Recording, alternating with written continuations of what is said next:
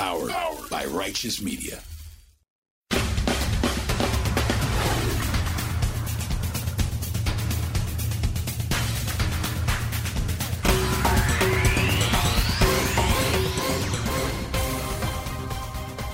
Welcome to Independent Americans. Welcome to episode 213. I'm your host, Paul Rieckhoff. War is brutal. War is bloody, expensive, and hard, especially for those who fight it. Whether they're Russian, Ukrainian, or American. And now is definitely a time to stay vigilant. Our military members and veterans deserve our best because that is what we give to America. The withdrawal the withdrawal was a catastrophe in my opinion. And there was an inexcusable lack of accountability and negligence. The 11 Marines, one sailor, and one soldier that were murdered that day have not been answered for. Thank you for giving me this opportunity to speak. Sergeant Tyler Vargas Andrews was a Marine sniper. He lost an arm. He said it was shredded and unusable. His abdomen had been torn apart. His body right now has about 100 to 150 ball bearings inside of it. And he told a congressional hearing this week that the August 2021 withdrawal from Afghanistan was, quote, a catastrophe everyone should watch and hear Sergeant Vargas Andrews' story. He said, quote, there was an inexcusable lack of accountability and negligence. That's what he testified to before Congress this week. He's right. There was an inexcusable lack of accountability and negligence. And there still is. Not one leader in Washington has been held accountable for the catastrophic withdrawal from Afghanistan. Not one. I covered it on this show as it happened. And I said it then, and it's even more true now. The catastrophic withdrawal and the continued abandonment of our allies and the dismissal of our veterans is the great American betrayal of Afghanistan. And it's also a betrayal of our veterans. And it's not over, it continues. In the lost arm and righteously angry heart of Sergeant Vargas Andrews, and in the lost lives and righteously angry voices of our allies still crying out for help right now in Afghanistan. If you're not angry, you're not paying attention. There is no issue in the Biden administration that I've seen that's outraged more veterans, especially post 9 11 veterans, and especially independent veterans. The vets that I know and I've talked to that are truly politically independent know that it was a catastrophic failure by President Biden and by Secretary of State Blinken, National Security Advisor Jake Sullivan, and countless others. A failure that to this day continues to be avoided, ignored, and intentionally forgotten but one that can never be forgotten by those that were there, those that are still there, and those that will forever have a part of their heart there. Unless you're a blinded partisan, you know the withdrawal from Afghanistan was a debacle, and you know it may be the biggest and most costly blunder of the Biden administration. Now, that's not a partisan Tucker Carlson attack or Fox News propaganda. That's the nonpartisan, independent truth. We all saw it. You watched it on your TVs. Some of you were there in Afghanistan yourselves. And in our hearts, almost all of us know it. And we've heard it personally from guests on this show, ranging from Matt Zeller and Kristen Rouse to Admiral Stavridis and Dan Lamothe. Many of whom are still, right now, almost two years later, still trying to get threatened Afghan allies out of Afghanistan helping children who were left behind, and supporting veterans who were feeling a deep wound of moral injury. That is what it looks like when you leave your allies behind on the battlefield. That is what wrong looks like. And whether it's wrong or if it's right, war is always bloody, expensive, and hard, and sometimes necessary. The prolonged occupation of Afghanistan was probably not necessary. The initial invasion of Afghanistan probably was. But we can debate all that for decades, and we will. But what is not debatable is the incredibly high cost of leaving your allies, or even your own Marines and troops, to fight and die on their own. If you leave people hanging at the most key moment, war will be even more bloody, even more expensive, and even harder. Because whether they're big or small, right or wrong, wars are always bloody, expensive, and hard. And some are also necessary. The American Civil War, World War II, the war now against extremism in our own country, the ongoing war for the soul of America, the war to protect the freedom, sovereignty, and very existence of Ukraine. The war in Ukraine is not a war of choice, it's a war of necessity. And after one year of it, for many, it's becoming more and more apparent. But for some, who are moved by the propaganda of Putin and injected into the American bloodstream by Tucker Carlson, Fox News, and others, it's not a war we need to fight. Swallowing the propaganda, they think it's a sham. They think it's not about freedom. They think it's a Biden ruse. They think it's a big lie. They think it's too expensive. They think it's wrong. Well, because Biden and his team were wrong about the way they executed the withdrawal of Afghanistan, Putin decided to test us, and he invaded Ukraine. But because Biden and his team were wrong about the way they executed and communicated the withdrawal of Afghanistan, doesn't mean they're also wrong now about Ukraine. And they're not. And anyone who tells you that they are is pushing Putin's talking points, hurting our allies in the West, endangering freedom, and jeopardizing America's national security. Like any great fight, Ukraine is bloody, expensive, hard, and necessary. Just like the fight for civil rights, the fight against violent extremism in America, the fight against Hitler, and the fight against any kind of change that's worth it. And this fight in Ukraine is worth it. Very much worth it. Because stakes is high. Stakes is high. You know them stakes is high. When we talking about stakes is high. Y'all know them stakes It's March. Madness every day in Ukraine. And it's an especially brutal and pivotal time for the war right now.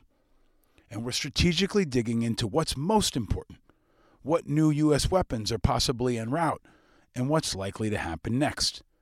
To include breaking down what the hell China is doing, and whether the AUMF is finally going to be gone.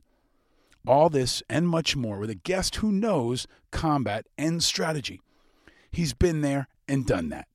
He's a returning champion, a true American hero who represents the best of what leadership is really all about, and the best of what America is really all about. A guy who knows a thing or two about war.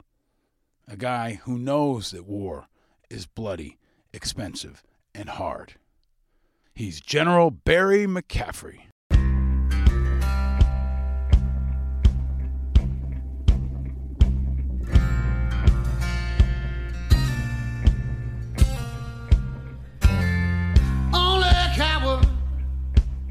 Would pick up a gun, and shoot up a crowd, trying to have fun.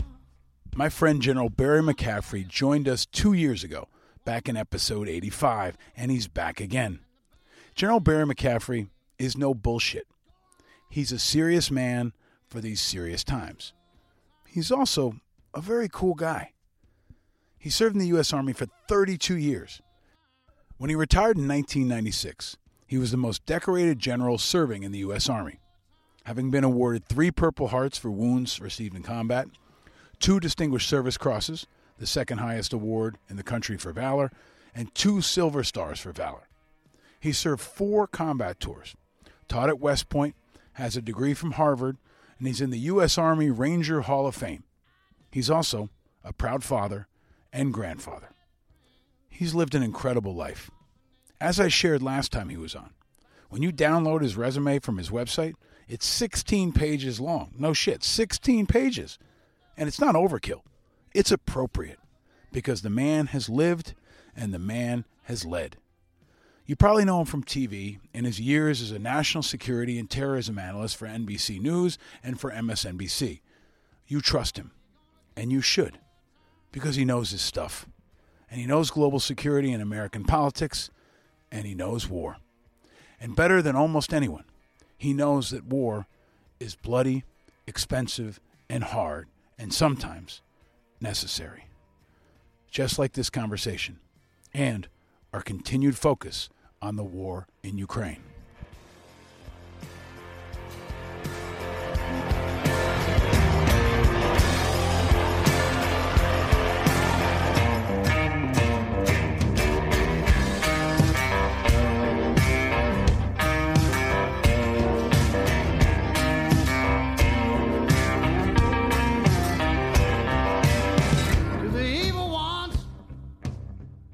Welcome to a briefing from the General on what's most important, what's underreported, and what's next. Welcome to a masterclass on Ukraine, China, and America. Welcome to another conversation about war. Yes, another one. Because the war has never stopped, so neither can our conversations about it and our willingness to explore the truth. Welcome to a conversation about wartime, which in 2023 is all the time. Welcome to Independent Americans, episode 213.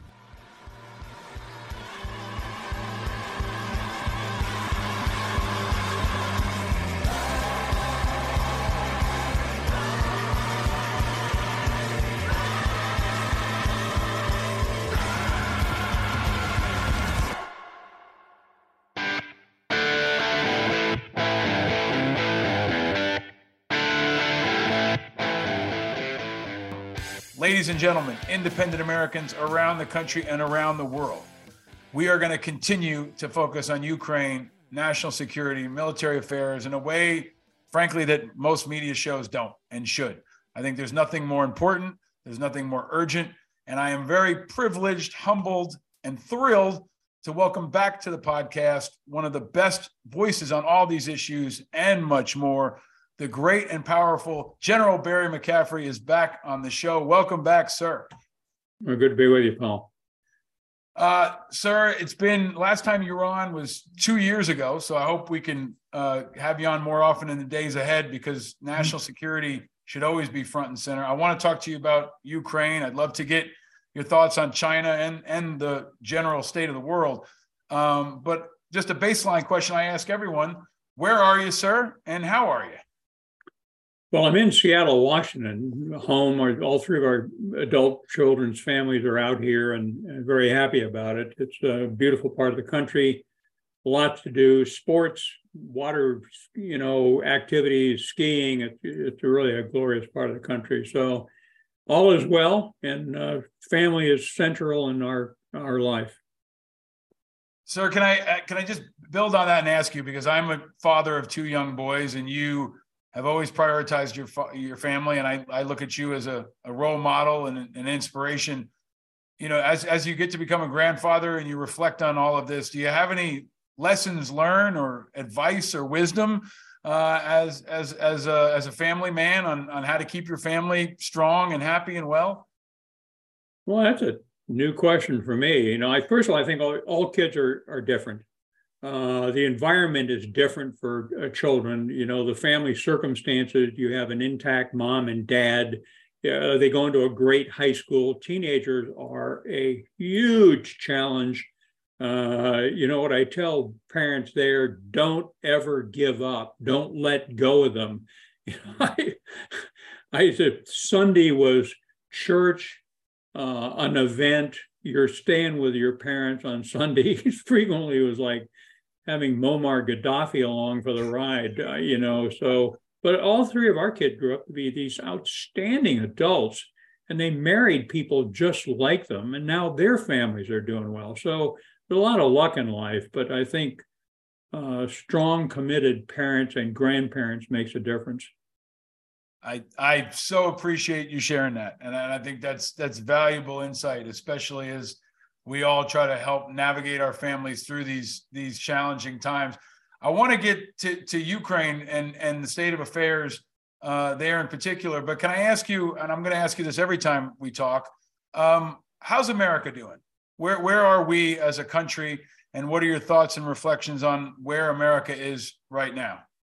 Well, you know, I, on a standard presentation, I'm talking to a Rotary Club. I love Rotary. I, I start with uh, here are the good things about America, and they are uh, unending. I mean, the agricultural output of America, the complexity and integrity of our business community, the size of the armed forces, uh, our the goodness of the American people is legendary. I'm discouraged. I think the political leadership and the endless political war over every issue and the irresponsibility mostly the Republicans in the House is what I would seize upon. But, you know, there's goofy stuff on the left also. and so I think the American people are disenchanted and they're increasingly likely to listen to anti democratic authoritarian voices. It really scares the pants off me. So 2024 uh, promises to be another gigantic, dangerous confrontation of angry people on the left and the right. Uh, we got some we got some challenges that are unique since the Civil War, since 1865. Sir, d- digging deeper into that, as these challenges rise, we've talked a lot about the opportunity for independent voices, um, in particular coming out of the military. I think there's a lack of of trusted leadership with authenticity and integrity. But you're kind of the prototype of what we hope would be a, a candidate, someone who isn't partisan, who puts country first. You, you never ran for office yourself, at least that I, that I know of.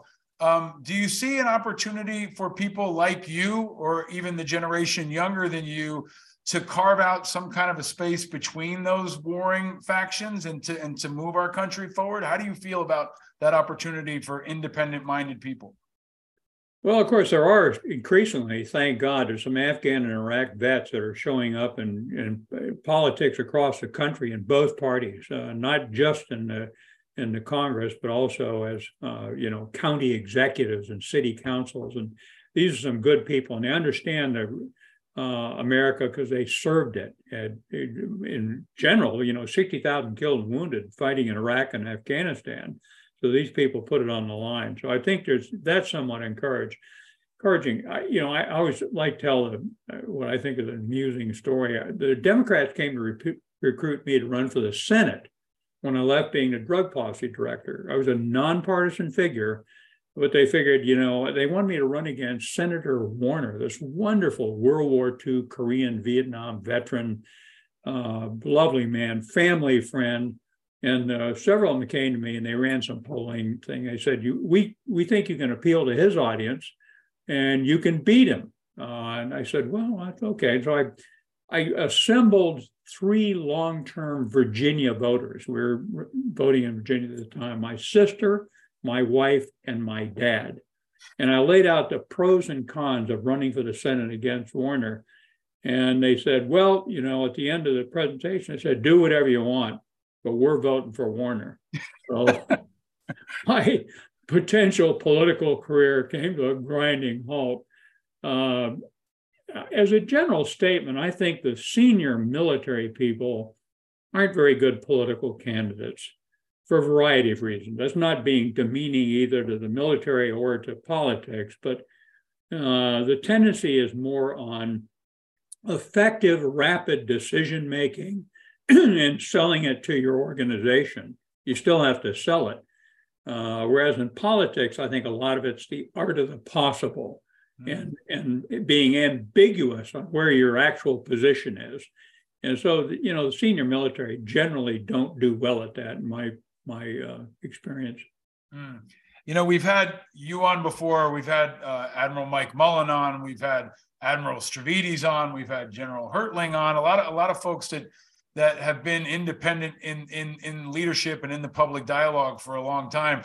I, I know I speak for many of us where I feel like if if we could get everybody together, I mean, you know, if there was the spirit of Colin Powell and, and you know the spirit of John McCain and this sense of patriotism that there is a, a, real hunger, if not an elected office, for some kind of a galvanizing. And I think we saw that maybe in the later days of the Trump administration where po- folks mm-hmm. came off the political sidelines. Is there anyone that could do that? Is there anyone that is apolitical or independent? I'm thinking of Mike Bloomberg and others. Is there anyone that you think could bring those folks together to try to rise to this moment from the center or from outside of the traditional two party system? Well, you know, I, I that's uh, such an important topic. Know, right now we've got Mr. Biden, who I know quite well and have a lot of respect for, and he's 80 years old for God's sakes. It's way too old uh, to be running for office again. Well, on the other side, we've got the potential for Trump, an utter disaster for the country. Are we going to end up with the two of them as, as our candidates again? I mean, there's 330 million people in this country, for God's sakes. You and I meet people during the year, 250 a year, that would be a terrific president of the United States. Some of them have political background, like, you know, Amy Klobuchar, uh, but others are running universities and, comp- you know, small companies and uh, they're in nonprofits. They're spectacular men and women all over this country in both political parties. Some of the governors are first rate people and could be potential candidates. And yet here we uh, we have both parties proclaiming all they've got are uh, these two possible candidates. It is a shameful situation. We need men and women of courage and integrity to step forward and run for office, not just the presidency in Congress, but at every level. Hmm. I want to put that in a TV commercial and you're kind of recruiting for none of the above which which I think is you know continues to be a barrier. We both know especially so many young leaders who want to get involved in politics but they don't want to join a party or they don't want to do the fundraising or they don't want to go through that compromising process. And and I think there's a there's a generation of politically homeless that are that are looking for that galvanization. I hope that we can be a small part of it in these conversations and your leadership is key. But I'm going to ask you to shift from that. And I should also add, I knew Senator Warner. He was fantastic. He was a leader for us on the GI Bill with Senator Jim Webb when you had a Democrat and Republican working together. And you would have been a fine senator. I don't know if you would have beaten him, but you would have been a, a fine senator. Um, but as we talk about America, I, I want to dig into Ukraine and national security. But I want to ask you a top line question. Sir, do you think the American public appreciates the magnitude of what is happening in Ukraine. I read the stories, we follow it, we talk to people who are there. I mean, the brutality and the scale and scope of the fighting that we're seeing daily on a very basic level, America had a hard time understanding our own wars. Do you think the country understands how big this is? Probably not. We haven't seen anything like this since World War II. And, you know, I, I, tell people I have three combat tours and then visited combat zones, Iraq, Afghanistan, you name it, over the years.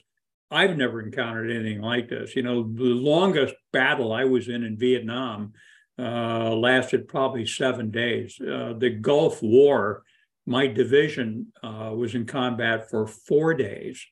Uh, so what we're seeing in Ukraine is is really unusual. This is a you know 800 mile uh, front. Uh, this is massive amounts of artillery and casualties.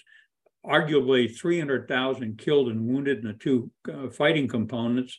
Tens of thousands of civilians murdered by the Russians in Ukraine. So it is appalling, and the consequences uh, of Ukraine losing control, its democracy, its sovereign territory, uh, would be catastrophic in the view of many of us, both to Western Europe and as a sort of a, an example to President Xi in China, what's possible in Taiwan. So there's a lot at stake in this, and there's an inadequate, I think, sense of understanding that, you know, this isn't another Afghanistan, uh, which was a counterterrorism operation gone bad. Uh, but this is vital to U.S. national security and that of our allies, meaning the Europeans. You've been a great uh, conscience on this issue, and and I've I've seen all your comments, most of your commentary, and I always look to you for guidance. And you know, one one of my critiques, I think Biden has generally done a, a, strong job here, and there's been a lot to, to to commend him for. But I still feel like he made a Bush-like mistake a year ago at the State of the Union and in the subsequent conversations, and that he didn't really prepare America for how long and hard and expensive this was going to be. And he didn't make that case that it was going to cost a lot, it was going to take a lot, but it would be worth it. And here we are a year later, the fighting drags on. Can I ask you to to um, to help us maybe frame that up? Uh, because now we're talking about F-16s, which is the latest issue in kind of a long string of mother may I's, where the Ukrainians have to keep coming back and say, "Can I have this? Can I have that?"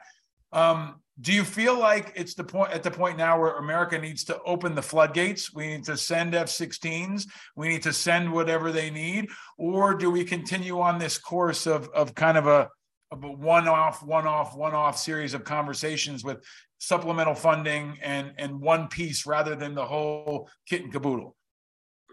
Well, you you know you raise an important point. I, I have been in the National Security Council meetings for three administrations. You know, as a number three, as a number two, and as, as a principal during the Clinton administration for various issues.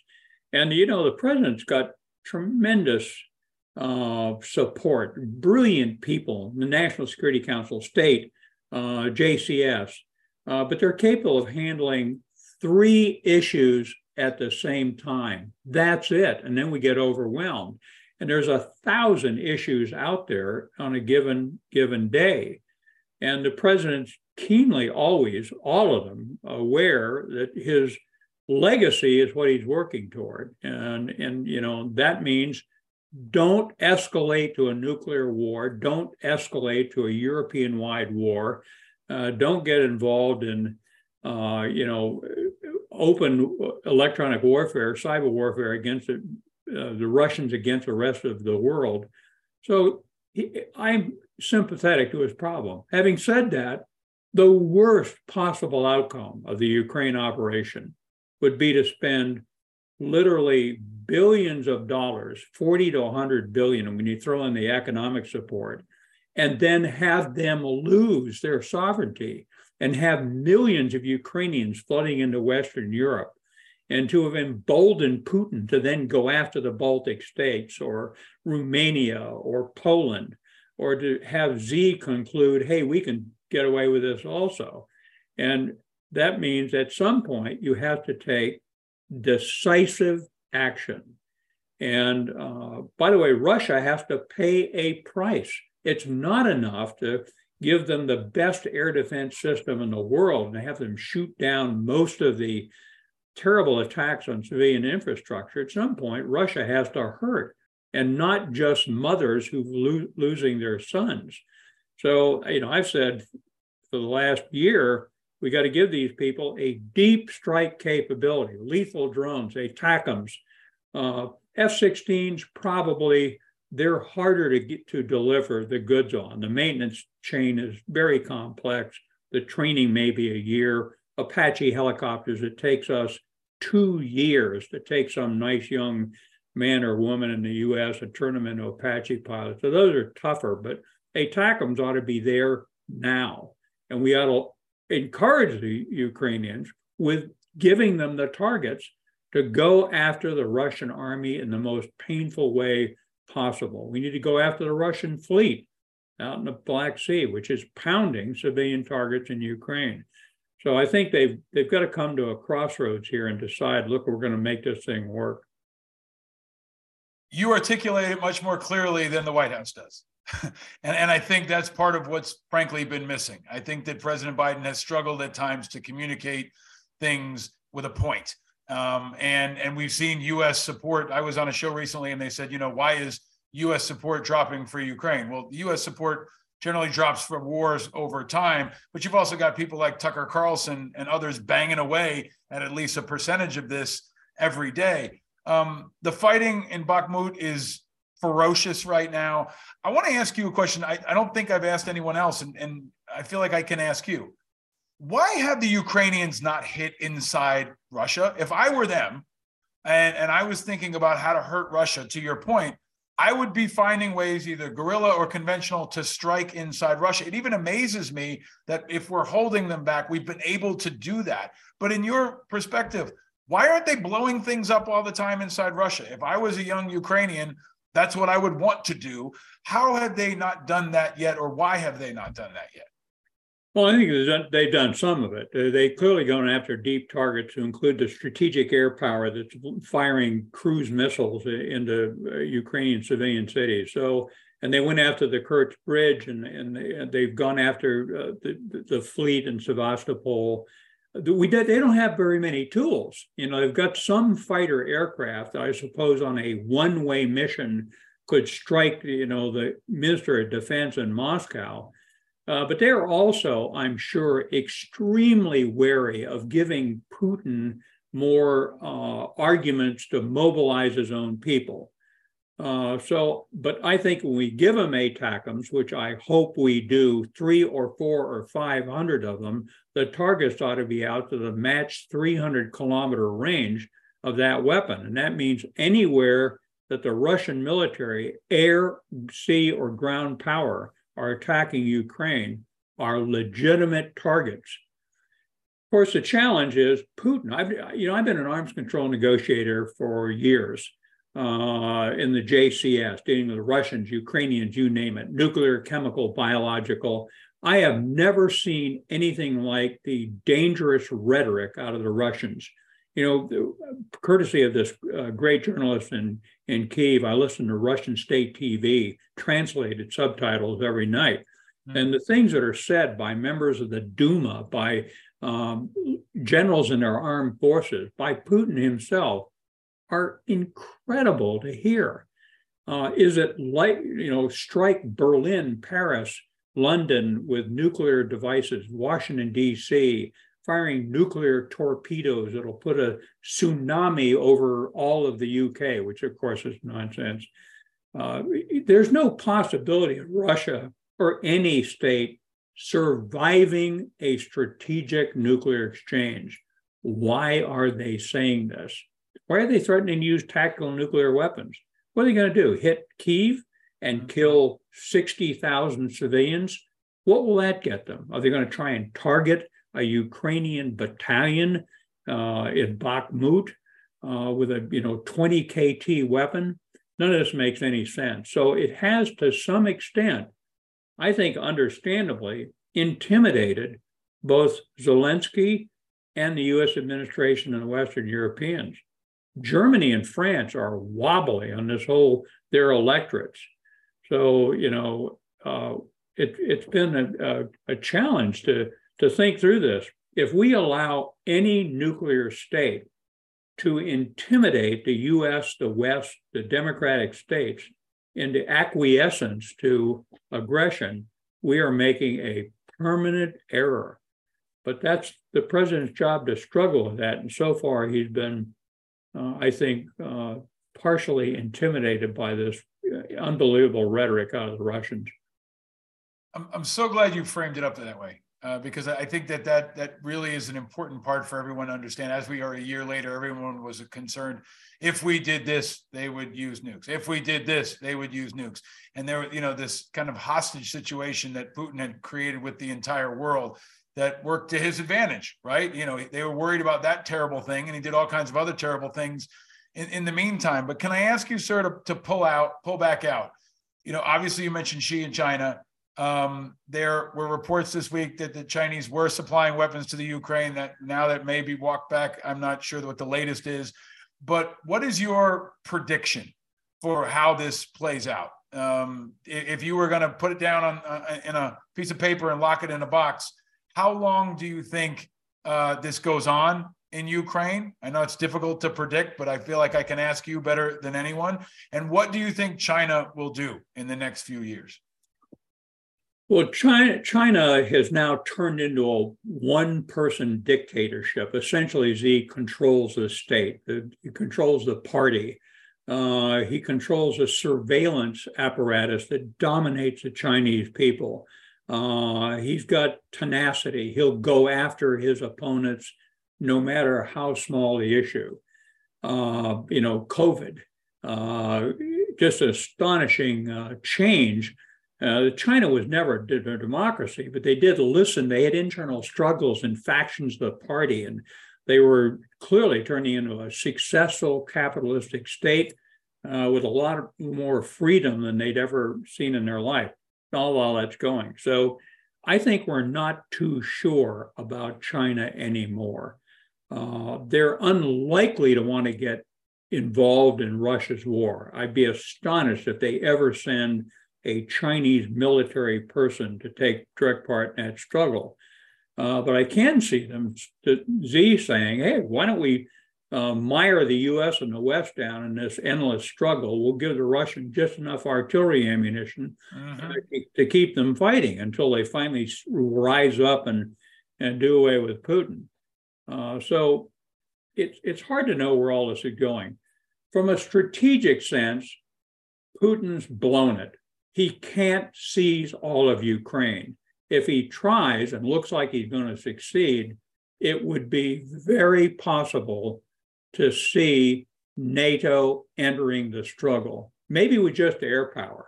Right. Uh, but so he's got to be aware of that. By the way, if you have a secret agent inside the White House, inside Paris, inside London, uh, you're not going to know how the West will react to things like a Russian tactical nuclear strike or uh, an attempt to seize all of uh, Ukraine or an attack on the Baltic states. We don't have a plan for that. When it happens, Putin will find out, along with the rest of us, what we're energized to do. And the power of Western Europe and the United States is so awesome compared to the rump state of the Russian Federation. Their economy stinks. It basically depends upon selling oil and natural gas. There's nothing else there anybody wants. Their economy is less than that of Italy, less than that of California, less than that of Texas. Uh, and it's getting worse. The economic embargo, this wonderful uh, Professor Snyder up at Yale University points out that their economy is in the, in the pits. So I think strategically, Ukraine's in a good position. But, you know, Paul, you were a rifle platoon leader in combat. I've been a rifle platoon leader in combat, a company commander, a battalion advisor, a division commander. But I tell people every time I you give me a military equation, I'm going to think about it as a company commander in high intensity combat. And the Ukrainians can't keep this up forever. They're taking serious losses of their best people, men and women, uh, killed, maimed, uh, I think the economic disaster in Ukraine, they're more likely to be able to handle. But so at some point, we've got to step in and give them a technological advantage to force the, um, the Russians to negotiate. What that would look like is anybody's guess. Unlikely that the Ukraine will ever get back Crimea. That's just a personal viewpoint. Mm-hmm. Um, but but but clearly Putin is in a disaster, excuse me, and we'll have to find a way out. Sir, as we, I, I, one thing I've, I've tried to underscore to people who don't seem to appreciate the scope of this is, you know, given the less than 10, 5% of our overall defense budget that we've expended mm-hmm. from the US, that we've been able to support the destruction of a significant percentage. You may know the exact percentage 40, 50% of the Russian military capacity, which for our national interest seems like a pretty good return on investment. If we said 10 years ago, hey, we're going to spend 5%, 10% of our budget to knock out, you know, a quarter or half of the Russian military, that would seem like a pretty good return on investment to our national defense and our national security. But as we have this discussion, there's still the forever war for the United States going on. There are combat operations in Somalia. Um, there were wounded troops in, in Syria uh, a few weeks ago, U.S. troops. Can you just talk about the AUMF, which is now being debated in Congress finally, I think, overdue. And the other side of what is now America is not only forever war, but it's our, our hidden war. Most Americans aren't tracking on Ukraine. They're definitely not tracking on what U.S. forces are doing in Somalia, Syria, and other places. Can you give us your assessment of that and whether or not you think the AUMF will be gone? Well, I tell you, I probably have a different view on AUMF. Please. Congress does not want to be held responsible for approving or disapproving U.S. military operations at all. It's all woofing.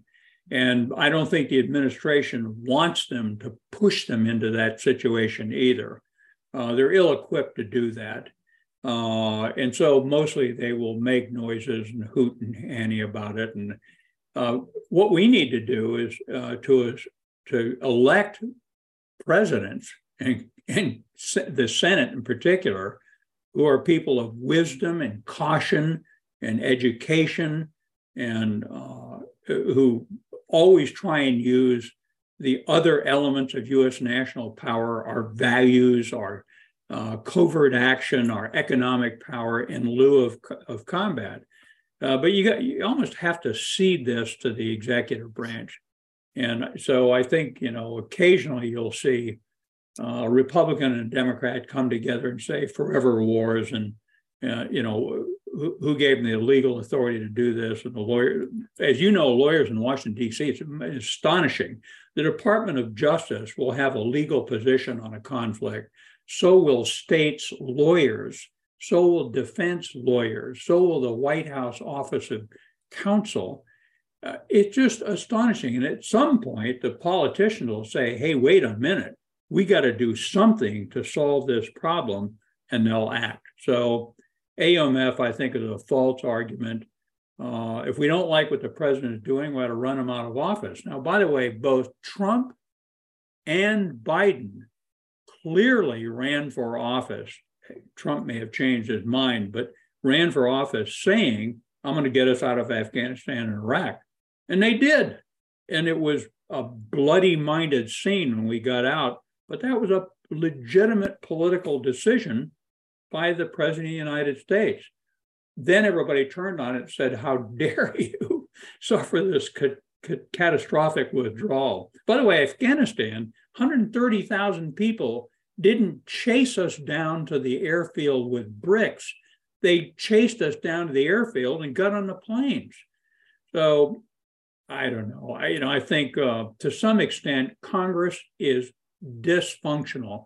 They can't do anything. They can't pass a defense budget until we're six months, nine months into the year.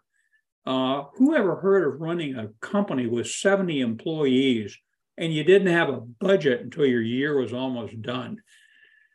Congress can't approve people for public office. They can't get the Senate organized to vote on it. You know, it's just um, it turned into gridlock over every issue, both large and small. And so you got these sense of extremists dominating the primary voting system who are driving us toward uh, governmental uh, incompetence. Sir, I always look to you for your military and defense analysis, but your political analysis is, is sometimes even more important to me because you understand and you articulate the merging of the two and and you know our, our national security and our overall national health is so crippled right now by the dysfunction in Congress. And it's something you've been shining a light on for a long time. And I, I thank you for that. Um, I want to let you go. You're going to stick around for a couple extra bonus questions for our Patreon members. Um, but you've been a tremendous voice for us during these these hard times and during COVID, during Ukraine, during Iraq and Afghanistan. I'm so grateful for that. Can I ask you to just end with one one question, sir? Any any wisdom that you would want to share with your grandkids about uh, navigating tough times in America? We've all gone through it. I think a lot of folks are tired, exhausted, frustrated. But any any any guidance or or uh, I don't want to ask you for a pep talk, uh, if it's not warranted, but but just wisdom from you on getting through these hard times as an American. Well, I'm sorry I don't have my dad still with me. You know, every time I get uh, my guts on a turmoil of something the U.S. government is doing or the man of the American people. Remember, we've had tough times before. The 70s were no picnic. Uh, racism, uh, opposition to the Vietnam War, burning down American cities, uh, attacks on National Guard. Uh, so, so, Dad would always look at something like this and he'd say, "Oh, come on, Barry, we've had worse times than this. We always get through this. Uh, never bet against the American people." And I think he was right. Of course, I'd say, "When was it worst?" And he'd say, "Well." The Civil War was really, you know, I need something more recent to work with than that. Uh, so I think, you know, I've got six grandchildren. They're all the healthiest kids imaginable.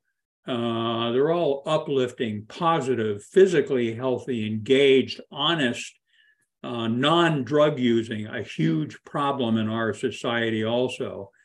But then you turn around and you go, I'm talking to you from Seattle. We got 11,000 homeless people out here, mentally ill, uh, drug using. Uh, last year, the country had 107,000 people die from drug overdose, a higher rate of loss than World War II. So, our challenge in America is our politicians aren't very good. Uh, we're not putting the best and the brightest up there. We're not finding middle ground. We're not getting pragmatic solutions, but we will. We'll get through this. It's a great, powerful country, and it's a meritocracy, and there's opportunity out there. Uh, but it's it's tougher on some groups than others. Thank you for your wisdom. Thank you for your leadership. Thank you for your continued sacrifice and for your example. You're you're a great American. You've been a great uh, source of stability for all of us during difficult times. And I really appreciate you taking time to come back on the program and, and all you do, sir. Thank you so much. Good to be with you, Paul.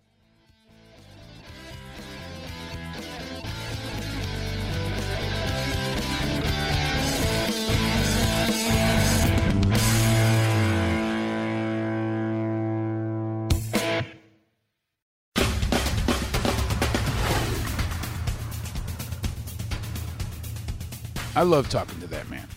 I love hearing from that man. I wish I could have a beer or ice cream with him every week.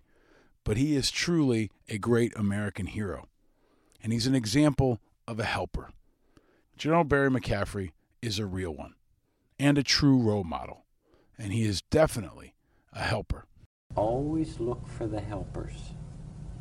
There, were, there will always be helpers, you know, even just on the sidelines on every show, I try to highlight the helpers. So check the hashtag, look for the helpers on Twitter, and you can share yours. And if you're a regular on this show, you know I love helpers. You also know I love music, especially the Foo Fighters and Dave Grohl. And you know I love barbecue. Well, this story about a helper has all three together. Yes, my friends. The LA Times entertainment reporter Emily St. Martin had a great piece on it. Turns out Foo Fighters frontman Dave Grohl took his newfound love of grilling to the streets and cooked for more than 450 homeless people. The Foo Fighters and Nirvana legend showed up at Hope the Mission's Trebek Center in Northridge last week with brisket, ribs, pork butt, and some barbecue smokers and a heart of gold. And he got right down to work with that Dave Grohl intensity, trimming the fat from the meats and prepping them up for the smoker just as a big storm hit Los Angeles. And he was doing it at the Trebek Center, which is named after the late host of Jeopardy, Alex Trebek. Turns out Alex Trebek and his wife Jean were helpers too. They donated half a million dollars to Hope the Mission, and that donation went toward purchasing the Los Angeles roller skating rink Skateland, which was converted into a 107 bedroom shelter and named after Trebek. Well, and that's where Dave Grohl showed up.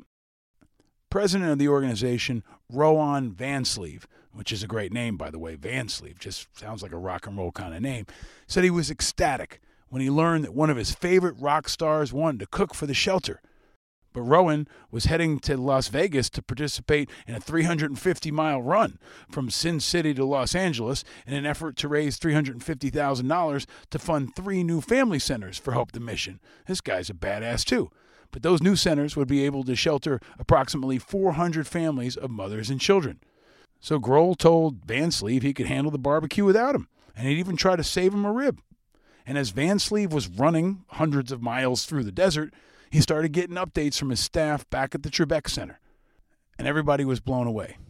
He said, There's this megastar walking around, hugging, and just loving on people. And he starts to light all the fires at 11 p.m. And this is when the massive storm hits.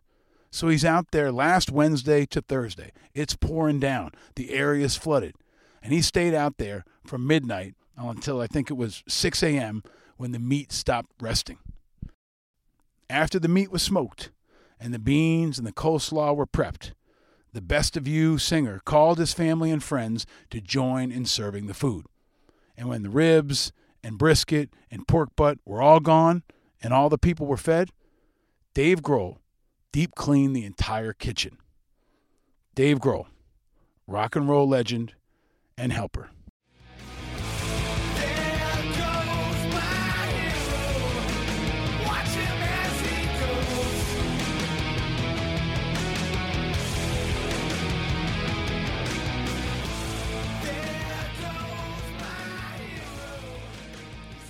Helpers are out there, folks. I'm telling you, they come in all forms.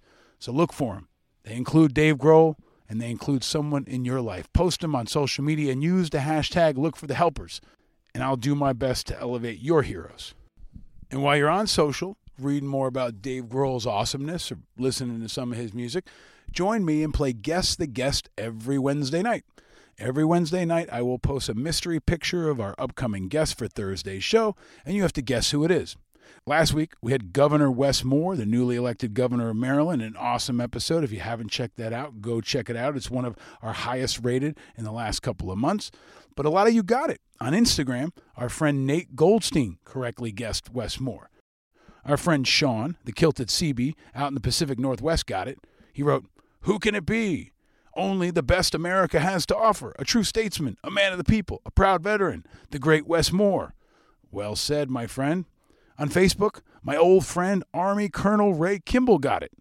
On Twitter, my friend Claire Owens got it, saying, I got it by his profile and smile, my not so secret crush, Wes Moore. On LinkedIn, my old friend Michael Blazer down in Nashville, Tennessee got it. And right before I went into the room to record, I checked on Instagram, and Nate Goldstein got it again, correctly guessing General Barry McCaffrey in this episode. So many of you are playing Guess the Guest. I welcome you to play every Wednesday. Join our friend Delfino Sanchez, who continues to rack up the points. Play online and send your questions. You can get on board and join this crew every Wednesday. And be sure to check independentamericans.us for more. You can find video of every show. You can see our archives going back to our last episode with General McCaffrey, our episode with Wes Moore, our episodes with Ken Burns, and plenty of other guests. Over 200 episodes. Go check them out at independentamericans.us. You can also support this show by joining our Patreon community.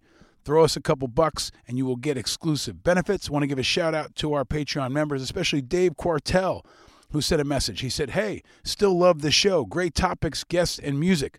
But how could you leave out Daniel Jones in your quarterback list in episode 212? As a big blue fan, you got to wedge him in. If you have an opportunity, you're the best. I appreciate that, Dave. More on Daniel Jones coming up. Denise Kipschel also commented on Patreon saying, Happy birthday to your young man. As I shared last week, it was River's fourth birthday. Thank you to Denise for that. And Mark Reed, one of our most dedicated supporters, said he loved the artwork in the preview video I posted. Thank you, Mark, for checking out that video and for all you do to support this show. Join them, become a patron. It's all at independentamericans.us. And if you're a patron, you'll also get extra content with General Barry McCaffrey. I'll tell you what he listens to. What kind of music do you think General Barry McCaffrey listens to? If you're a patron, you will find out. You'll also find out the surprising kind of music his wife listens to. Hint, it's rap music. Yes, really. He'll tell you what he likes to watch, and he'll tell you his favorite Easter candy. It is not Peeps. And how he keeps in shape by not eating candy or apparently lunch. He's 80 years old, people, and he's amazing and you get more if you're a Patreon member. Thank you to all of you. You also listen to the show with no ads. You get discounts on merch, and you help us keep it going. That's all at independentamericans.us. While you're there, you can also see recent media hits that I've done and other interesting stuff. A reminder every Thursday at 11 a.m. Eastern, you can check me out in a weekly segment on News Nation with Marni Hughes. We focus on national security, vets, and political news of the week. We skipped the last two weeks because of the murder trials going on. We will be back today, Thursday, March 9th, and in most of the Thursdays to come. Look for that in News Nation on your cable dial or at newsnation.com. There'll also be a link in the show notes. Be sure to hit me up on all the social media platforms on Twitter, on Facebook, on Instagram, and wherever you're listening, subscribe right now to this podcast, especially if you're new. Welcome. And if you're not, share. Do all the things you do subscribe, link, tweet, but most of all, share. And together, we can keep fighting on because the war to improve and defend America continues, even when it's bloody, expensive, and hard, because it's necessary and because we're winning and we are moving up the grid fast.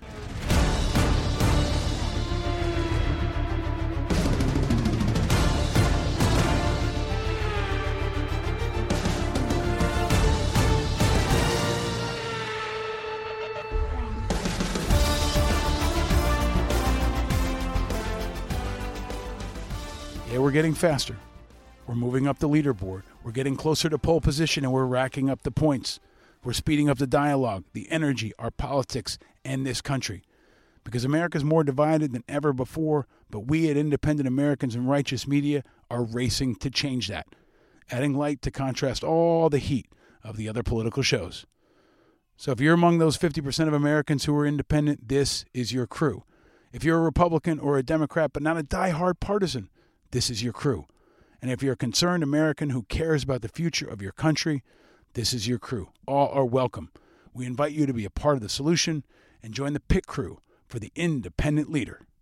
Our independent movement is gaining steam and speed fast and setting the pace for others, bringing people together in new ways around shared values and putting country over party. And we continue to win and rack up the points.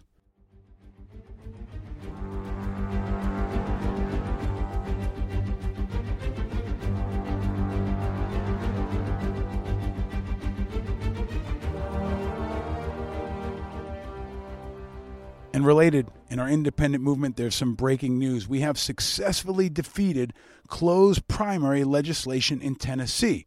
This happened just this week. It's a big win for all Tennesseans and all Americans. Big shout out to all the local activists who made this possible and to our friends at Open Primaries. You can check out their website or follow them on social media for the latest. And they're also flagging for us that the front edge of our independent fight is now in New Mexico. For far too long, our friends and neighbors have been blocked from participating in taxpayer funded primary elections just because they aren't enrolled in a political party. There are 300,000 independent voters in New Mexico. That's 25% of all voters, and they're blocked out. Half of those voters are vets. But now, the New Mexico legislature has the opportunity to right this wrong by supporting SB 73, the primary election voting requirements. Now, SB 73 has already passed the Senate with significant bipartisan support. Now, members of the House of Reps have to hear from our voters. So if you're in New Mexico, reach out, encourage the legislature to pass this initiative, and let every voter vote. Let independents vote. Even if you're not in New Mexico, you can reach out and push and fight. It's a critical fight. It won't be bloody. It won't be that expensive. And maybe it won't even be that hard. But it is necessary. It's a critical fight in our independent movement. That fight is necessary, but some fights are unnecessary, even reckless, maybe silly. So are some campaigns. And with another piece of breaking news, in the latest addition to the 2024 presidential election, Joe Biden officially now has his first Democratic challenger. Marianne Williamson, the best selling self help author and super progressive, is back, but her effort is beyond hard. It might be futile because Biden is starting the 2024 race with a 73 point lead over his only primary opponent, Marianne Williamson. So as this new race starts, she's not even on the grid.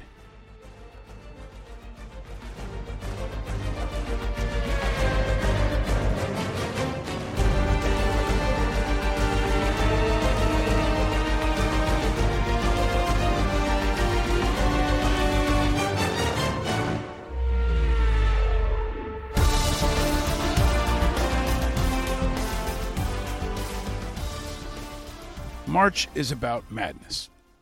And March is also a damn fun time for sports. Baseball spring training is here. If you really need football stuff, there's the NFL Combine and all kinds of free agent moves happening. Derek Carr is going to New Orleans. My Giants re signed quarterback Daniel Jones for way too long and way too much. Sidebar Jones had a nice year, singular, but he wilted against the Eagles in the clutch. And I'm hoping for the best, but I still think four years is way too much, and he does not deserve this kind of elite money. But if they can keep Saquon Barkley and Dexter Lawrence, who must be the priorities, I'm okay with it in the end. But as we talked about in the show, Coach of the Year, Brian Daboll is rebuilding the culture, and he got it right last year. And so he is a true leader, a culture changing leader, and I trust him to make the moves that he thinks he needs to keep it going. We haven't had a coach of the Giants we could say that of in over a decade. But the March Madness continues, including the real March Madness. College basketball playoffs start next week. NBA playoffs are coming soon. NHL hockey is really fun. UFC is really fun with a massive Jon Bones Jones heavyweight fight last weekend where he jumped up to heavyweight and was very impressive, defining his role as the greatest of all time, now also a heavyweight champ, submitting Ciryl Gane in the first round truly the greatest. And what a wild ride to watch it's been for Jon Jones, who would, of course, be welcome on this show. UFC is certainly bloody, expensive, and hard. But speaking of only the expensive and hard part, just as we're missing football the most, F1 is finally back.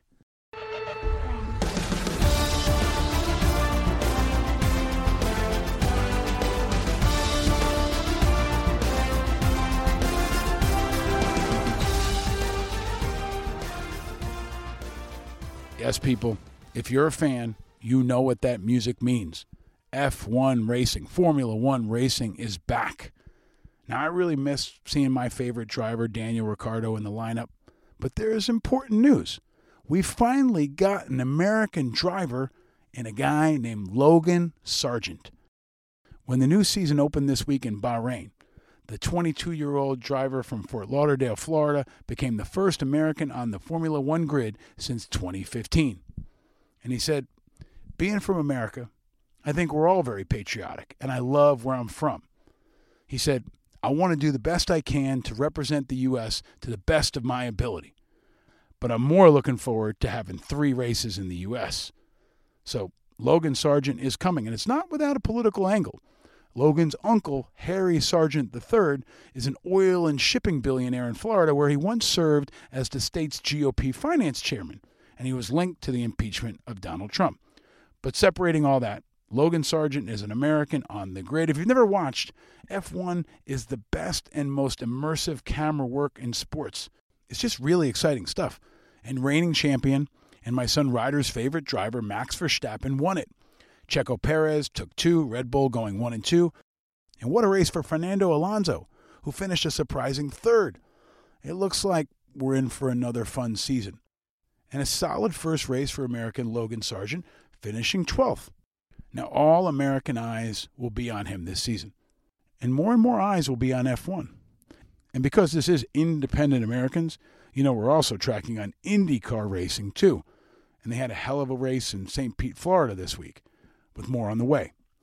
But it's time to start Sundays early again, and it's going to be a really fun season of racing. So let's go. Yes, March is continuing to roar, and there is lots of madness.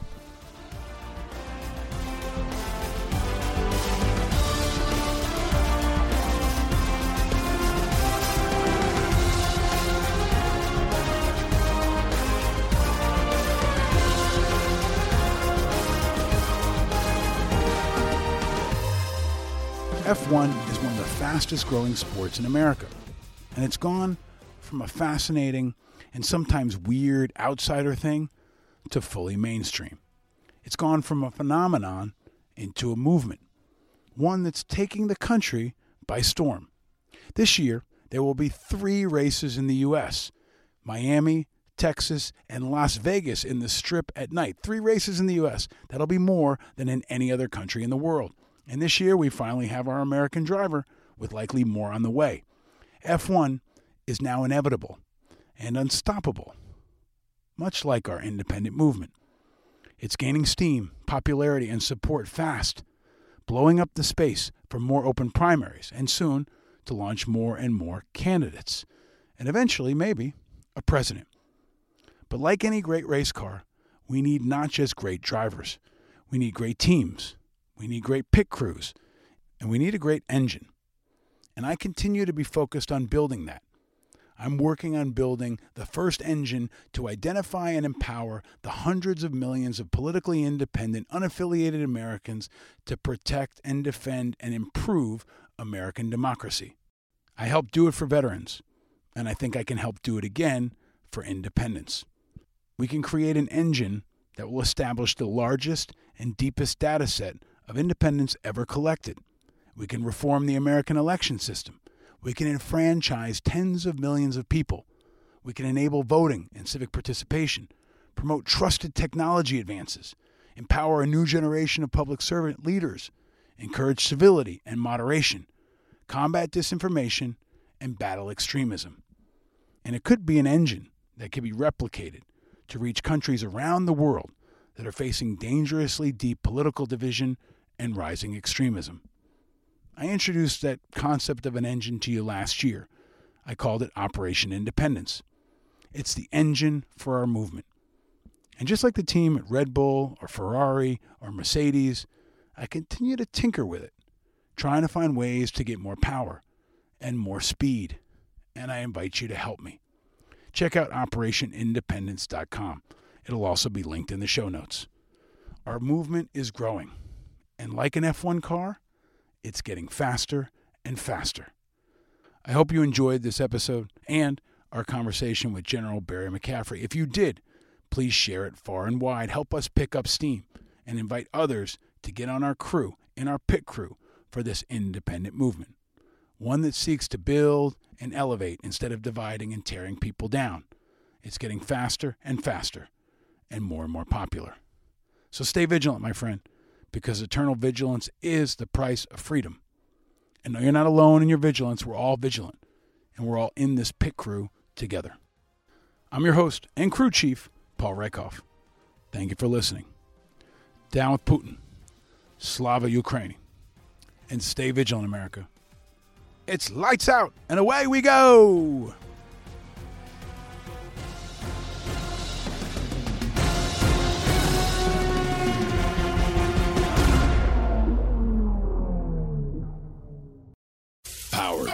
Righteous Media.